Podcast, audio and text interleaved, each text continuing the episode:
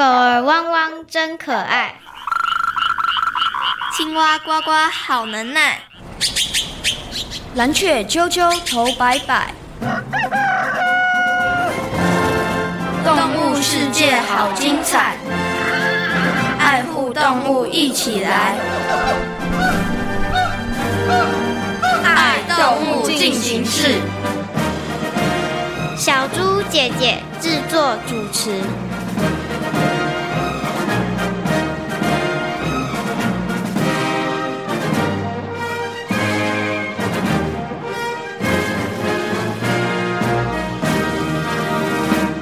我今天的打扮还可以吗？嗯，非常帅气呢。您可是深受人们的喜欢哦。这我知道，不过我们却不怎么开心啊。啊，为什么啊？哎呦。就是因为喜欢，所以我们常出现在人们的餐桌上啊。好，节目倒数开始，三、二、一。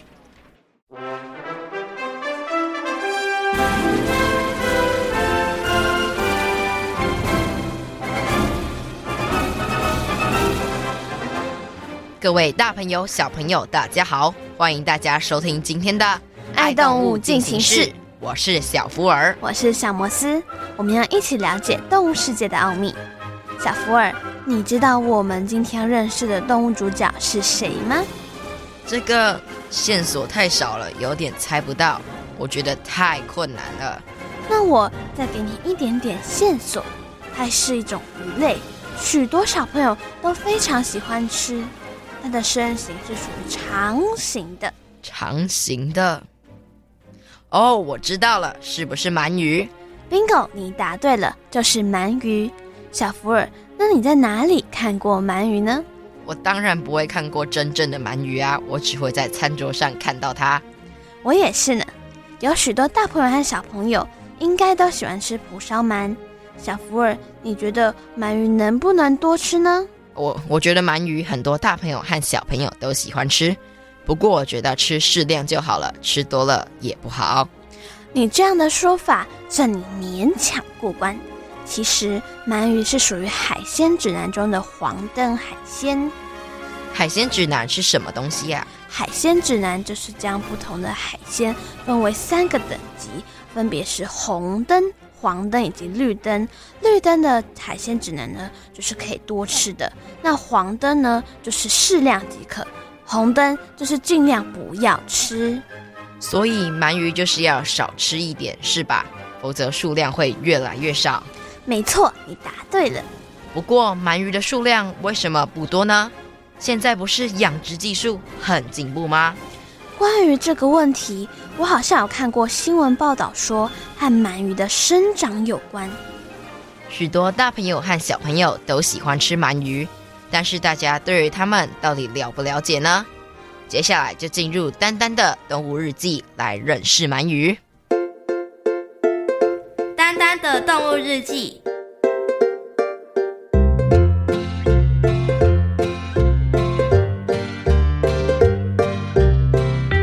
向来和乐融融的青青小河，最近却弥漫着一股淡淡的哀伤，因为鳗鱼阿曼即将要远行。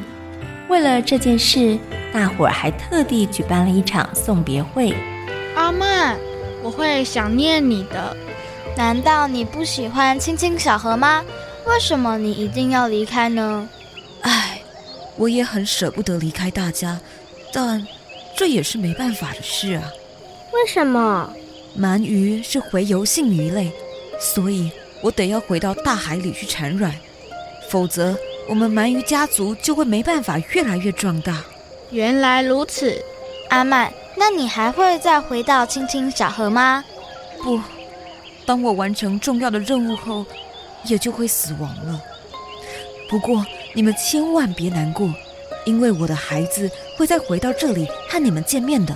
真的吗？可是我们从来没见过你的宝宝，又怎么知道他长怎样子？难道？他长得跟你一模一样，小丽说的没错，这的确是个问题。你们别担心，我会请小小蛮寄照片给你们。这么一来，当他回到青青小河时，你们就会认得他。这个主意不错，到时也请你们要好好照顾我的鳗鱼宝宝。没问题，我们一定会尽力的。鳗鱼阿曼跟伙伴们一一道别，大家的内心除了感伤之外，同时也多了一些期待。大家都想看看鳗鱼宝宝长得是什么模样。在回游大海的路途中，阿曼寄回了不少精彩的照片，让青青小河的伙伴们知道自己的近况。所以，当他准备生产的时候，大家的心情也都跟着七上八下呢。你们看到照片了吗？当然有啊！我真是替阿曼开心，他终于完成了重要的任务。不过，我们也失去了一个好朋友。阿毛，你别难过。虽然失去了阿曼，但我们又要认识新的鳗鱼朋友啊。没错，你看，阿曼的宝宝长得真可爱，我迫不及待想看看它呢。别急，别急，再过一段时间，我们就能见它的庐山真面目了。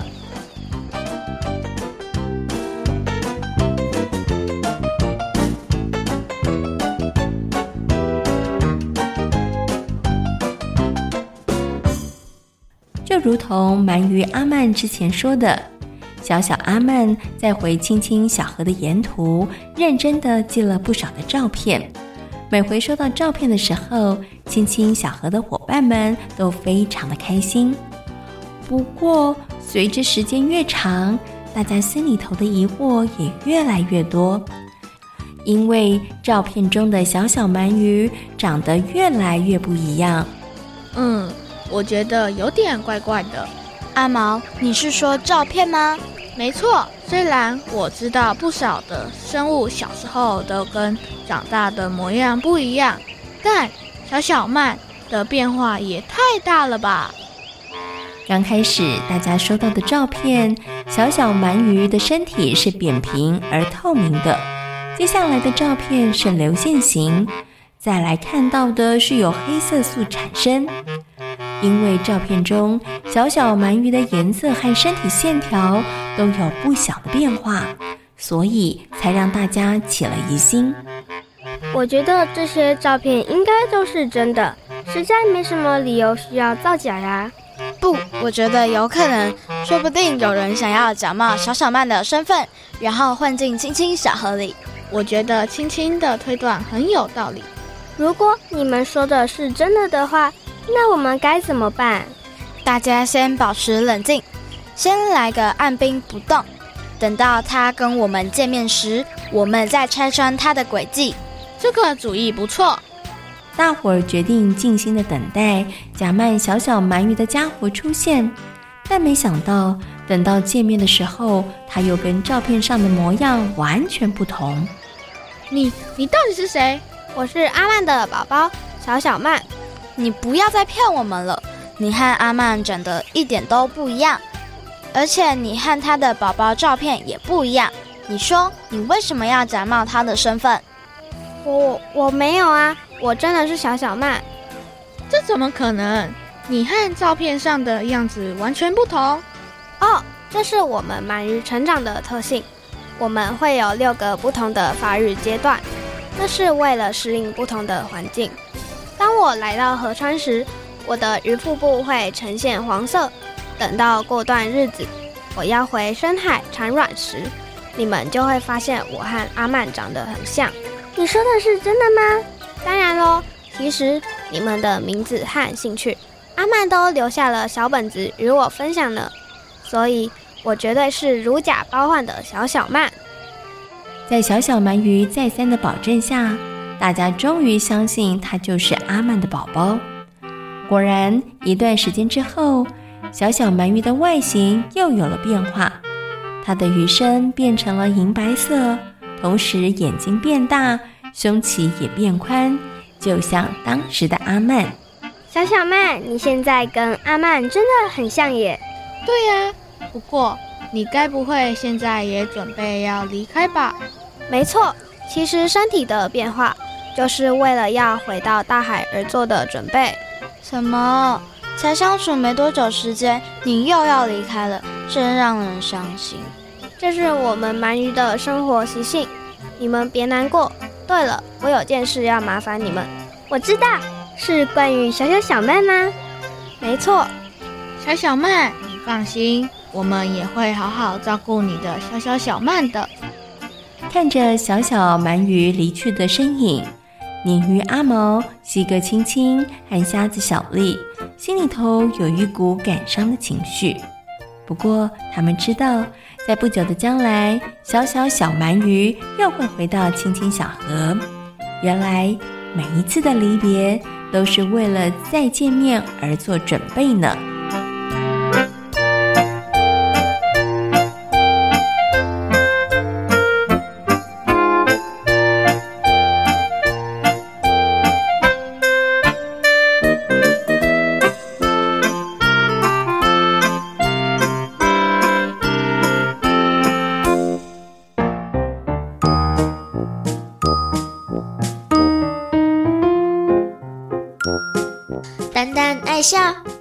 行，爱交朋友。蓝天、碧海和绿地，处处都有丹丹的好朋友。今天是谁来报道？是身形、颜色变变变的鳗鱼阿曼。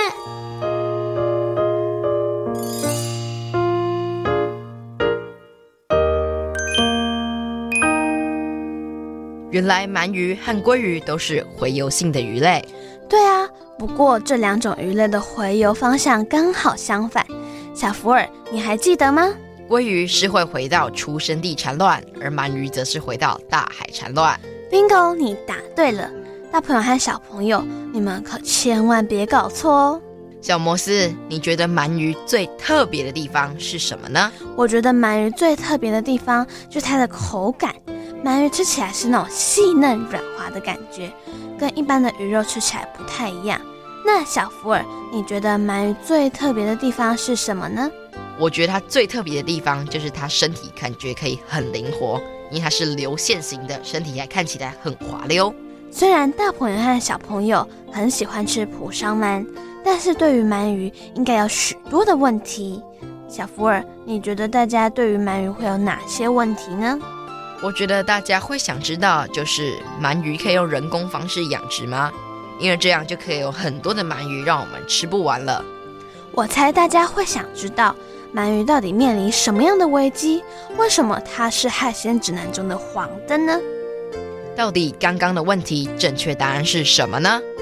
接下来让我们进入动物明星大 Google 的单元，邀请台北市海洋教育中心戴佑安老师来回答小朋友的问题哟。动物明星大 Google，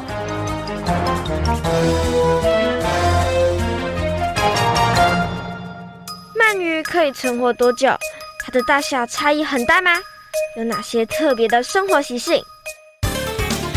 各位大朋友、小朋友，大家好，我是戴佑安老师，今天来回答这个小小的问题哦。其实鳗鱼啊，那大小当然分野生跟养殖嘛，哈，那野生通常会比较小啦，哦。原因是因为它的饮食习惯不长，但是如果你说要比最大的，可能野生如果它在一个适洽环境，可能会长更大哦。那正常来讲，长度大概六十到九十公分吧，但野外有发现过一百三十公分的大鳗鱼。那至于它可以活多久呢？其实这个很难界定哦。有人说可以活十年，有人说可以活五年，但是其实我们养殖出口大概只让它活一年不到，就要来做来吃、做来食用了哈。所以其实这个。答案是很难界定的，嗯，鳗鱼啊，它是一种非常特别的生物哦。其实大家知道，台湾其实是鳗鱼王国，诶，原因是鳗鱼它其实出生的时候啊，它是在海沟里面，所以水深四百公尺以下的地方出生。那出生之后会在海中漂流，它会形成一种很像海浪的形状，像叶子的形状，好，叫做柳叶鳗。那它在海中飘啊飘啊飘啊飘，随着洋流飘到台湾接近，会变成鳗线。开始溯游而上，往河流往上溯，这样子。那这时候我们要吃鳗鱼，我们就会在河口部下天罗地网把它抓起来。那它在溯游过程中呢，它会慢慢慢慢回到溪流里面开始长大。长大之后会先变成黄色，所以叫黄鳗。那再来长更大变银鳗，银鳗之后呢，它会开始而觉得如果它真的要繁殖的时候，它就会回到海洋里面产卵。哦，它是这样子，所以叫降河性海洋生物。鱼和鲑鱼一样，都是洄游性鱼类，请问它们洄游方式一样吗？鲑鱼哦，跟鳗鱼是一个非常大的差别，它们两个刚刚反过来。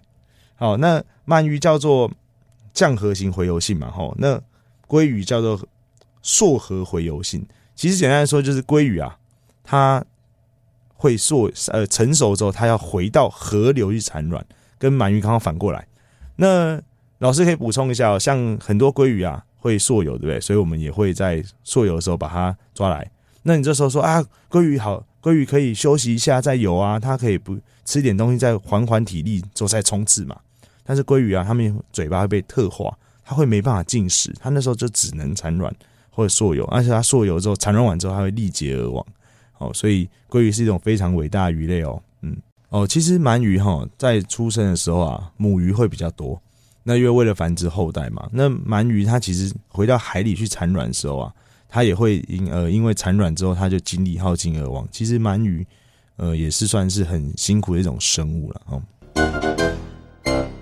可以靠人工方式繁殖鳗鱼吗？哇，这个问题问的非常有趣啊！其实鳗鱼通常都没办法人工养，都没办法人工繁殖出来，我们都只能靠养殖的。为什么呢？因为鳗鱼的历程是它从海沟里出生嘛，人类很难制造一个海沟环境帮它做出生的动作。但是日本人曾经成功过哦，一条鳗鱼的价钱大概四百万台币，所以目前的做法还是尽量去河口抓鳗线，然后在台湾养殖。大概六个月、三这个月以上，哦，甚至六个月，甚至一年多，看鳗鱼的大小，那年的丰收程度大小，然后再卖到日本这样子。所以通常我们目前还是以养殖抓鳗线来养殖养大之后做外销为主。为什么人们喜欢吃鳗鱼？鳗鱼有很高的营养价值吗？其实鳗鱼有非常高的营养价值，然后那当然什么蛋白质啊。维生素 A 啊，维生素 D 啊，维生素 E 嘛，哈，然后什么 DHA 这些都有。那鳗鱼其实有最大两个特色，就是它的钙质很高，大概是牛奶的两倍了哈。那它的锌含量又比菠菜高大概快四倍，那严格说是三点七倍，所以简单说，它对身体是很好的。鳗鱼面临什么样的危机呢？鳗鱼的最大危机就是过度捕捞。嗯，从小以前小时候哈，我们听耆老讲说，他们去海边捞鳗鱼，那边捞，用三角网这样捞，或者是坐船。呃，鳗苗是一个碗装，一个碗多少钱卖？哦，甚至夸张一点，一个碗一百块，一里面可能有几千条。那现到后来呢，到老师年轻的时候，大概十七八岁的时候吧，哦，鳗鱼苗就是一条一条卖，一条一块钱，哦，因为鳗鱼数量减少了。那现在呢，是一条可能。八十块、一百块、一百五十块，看每每年鳗鱼量而定。所以你看，这鳗鱼越难越难抓到，它价格越来越高，代表它有没有大量减少？有。那有没有办法恢复？有哦。其实，如果我们禁止捞鳗鱼，或者减少捕获量，或者规定它鳗鱼的捕捞吨数，它是有机会恢复的。像近几年因为疫情，所以鳗鱼苗有大量增加哦。今年鳗苗价格是一条四十几块钱。所以可见比去年一百五十几块，前年一百二十块便宜很多，代表鳗苗数量增加。鳗鱼是海鲜指南中的红灯鱼、黄灯鱼还是绿灯鱼？红灯、黄灯、绿灯是中央研究院提出的叫海鲜指南的概念哈。红灯就是不可以吃，好，因为它会破坏海洋环境。黄灯是减，希望你少吃，不是不能吃，是希望你少吃，因为它基本上。呃，恢复不容易。绿灯海鲜就希望你尽量吃，然后尽量选择绿色海鲜，代表它恢复容易、量大，甚至几乎都是养殖性的鱼类哦。那鳗鱼在今年以前，今年以前是红色海鲜，因为它的量急剧减少，对不对？但是今年它是黄色海鲜哦，它其实可以开始食用，因为它的量有恢复。那如果我们大量再继续使用它，它有没有可能会变红色海鲜？会，所以我们吃的时候还是要控制我们的口腹之欲。经由动物明星大 Google 的单元，相信大朋友小朋友对于鳗鱼应该有了更多的认识和了解。虽然鳗鱼的营养价值高，但是还是要提醒大家，鳗鱼不要吃太多哦。没错，因为鳗鱼没有办法靠人工的方式进行养殖，得靠渔夫抓到的鳗鱼苗再慢慢的养大。所以啊，我觉得鳗鱼苗不能一次抓太多，要不然一次抓完了，我们以后就再也没有鳗鱼了。没错，许多海洋中的生物也是这样，我们都要适可而止。不然之后，整个海洋里的生物都被我们吃光光了，也不是大家想要的后果。是啊，那小摩斯，你知道哪一国人最喜欢吃鳗鱼了吗？我知道，答案就是日本人。那你觉得为什么日本人会这么喜欢吃鳗鱼？我觉得应该是因为渔夫有一次抓到鳗鱼之后，就放到市场上面贩售，于是就越来越多的人来吃鳗鱼。而且又觉得鳗鱼的口感怎么可以这么的好，因此一炮而红。那小福尔，你觉得为什么日本人这么喜欢吃鳗鱼呢？我觉得你的答案其实很有道理，不过我觉得有更大的可能性是日本早期市场有很多的鳗鱼，所以大家吃习惯了就很喜欢吃了。你的推断听起来好像也可以耶。到底为什么日本人这么喜欢吃鳗鱼呢？接下来进行听动物说悄悄话的单元，来听听鳗鱼先生告诉我们哦。听动物说悄悄话。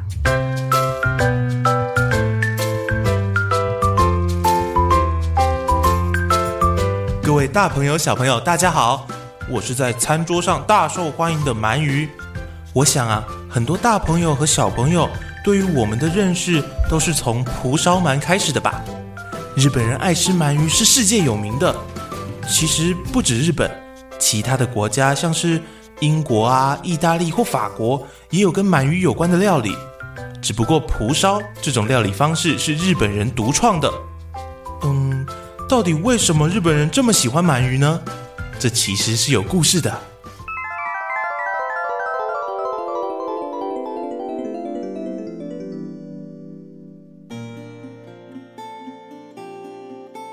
日本人是最爱吃鳗鱼的民族，全世界生产的鳗鱼中，大概有百分之七十都进了日本人的肚子里。而且从江户时代开始，日本人就有在夏天吃鳗鱼的习惯。在江户时代，民间流传在七月的土用丑日，需要食用发音“乌”开头的食材，才能够强身健体。度过炎热的夏天。哇，你的袋子里怎么有这么多的梅干啊？嗯，不是说热热的夏天吃乌开头的食物才能强身健体吗？梅干就是乌开头的食物啊。没错没错，不过我不太喜欢吃梅干呢，那要怎么办呢？嗯，还有很多其他的食物啊，像是鳗鱼和瓜都是乌开头的食材哦。太好了。原来能够吃的东西还这么多，那我们也赶快去准备吧。乌开头的食材很多，像是鳗鱼、梅干、瓜都是。不过，为什么人们后来只吃鳗鱼呢？相传，在当时有一个鳗鱼的店主，他对于店里头的生意不好，大伤脑筋。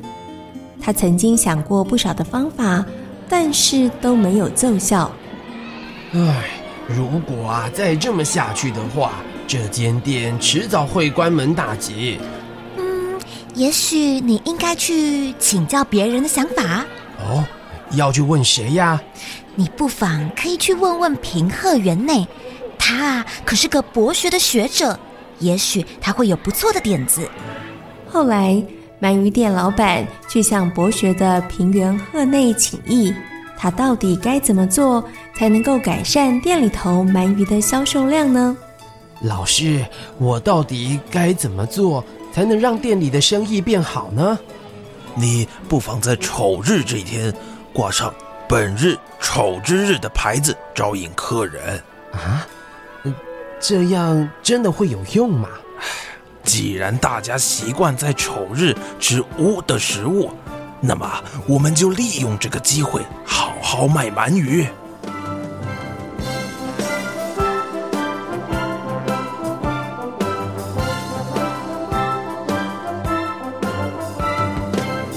后来店老板依照平贺园内的建议真的挂上了牌子结果生意大好而其他的鳗鱼店看了之后也都跟着仿效。于是，土用丑日吃鳗鱼，渐渐地成为了一种习惯，而吃鳗鱼也成为了夏日必吃的美食。一八五零年左右，关西出了蒲烧鳗，后来才发展为鳗鱼饭，也就是鳗冻。这是日本的动物，也是盖饭的始祖。为什么会有鳗鱼盖饭呢？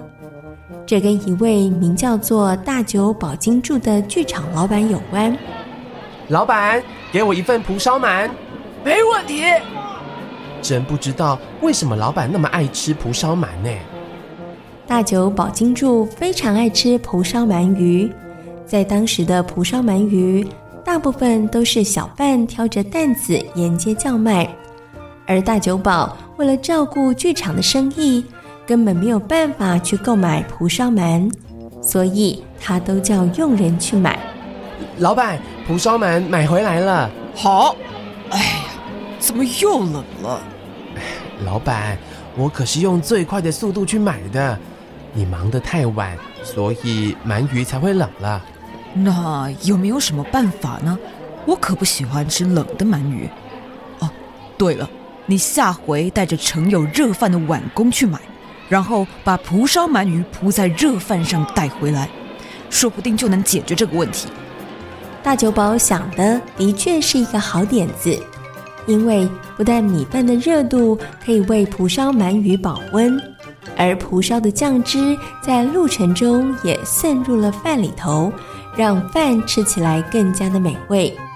后来，蒲烧店的老板也借用了大久保的点子，开始卖起了鳗冻，而鳗鱼饭就这样开始贩售，而且大获好评，一直直到现在。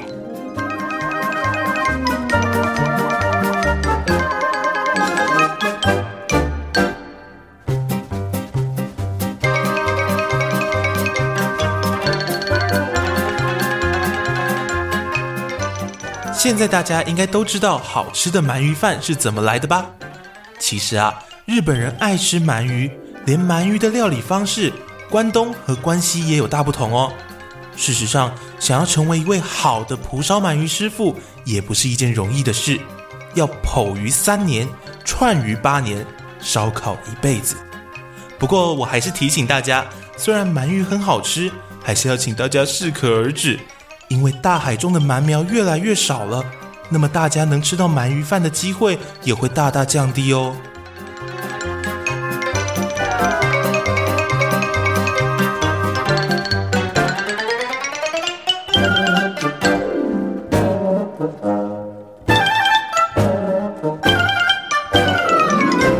今天的《爱动物进行时》节目中，为大朋友小朋友介绍的动物就是鳗鱼。鳗鱼是洄游性的鱼类，会回到大海去产卵，而鲑鱼也是哦。不过它是回到它的出生地。到目前为止，鳗鱼没有办法靠人工的方式进行繁殖，得靠渔夫抓到的鳗鱼苗再慢慢的养大。鳗鱼虽然很好吃，但大家还是要适量而止，因为它可是海鲜指南中的黄灯鱼类，而大家也要好好保护鳗鱼，否则鳗鱼可是会消失的哦。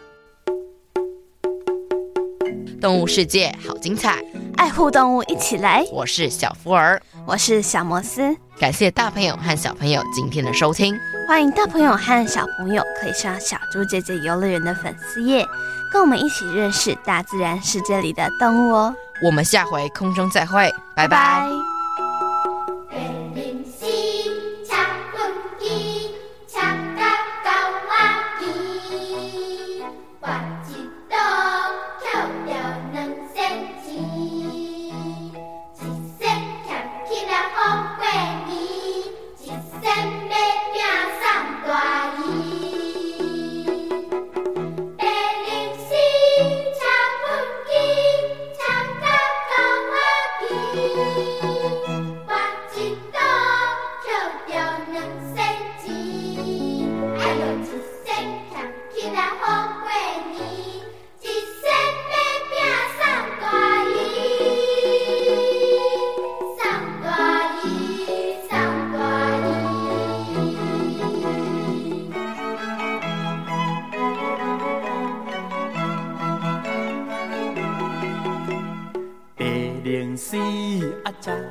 畚箕，吃甲狗仔甜，跋一倒抾着两仙钱，一仙俭起来好过年，一仙买饼送大姨。白零时车畚箕，车甲狗仔骑，跋一倒抾着两仙钱。哎呦，一仙俭起来好过年，一仙买饼送大姨，送大姨，送大姨。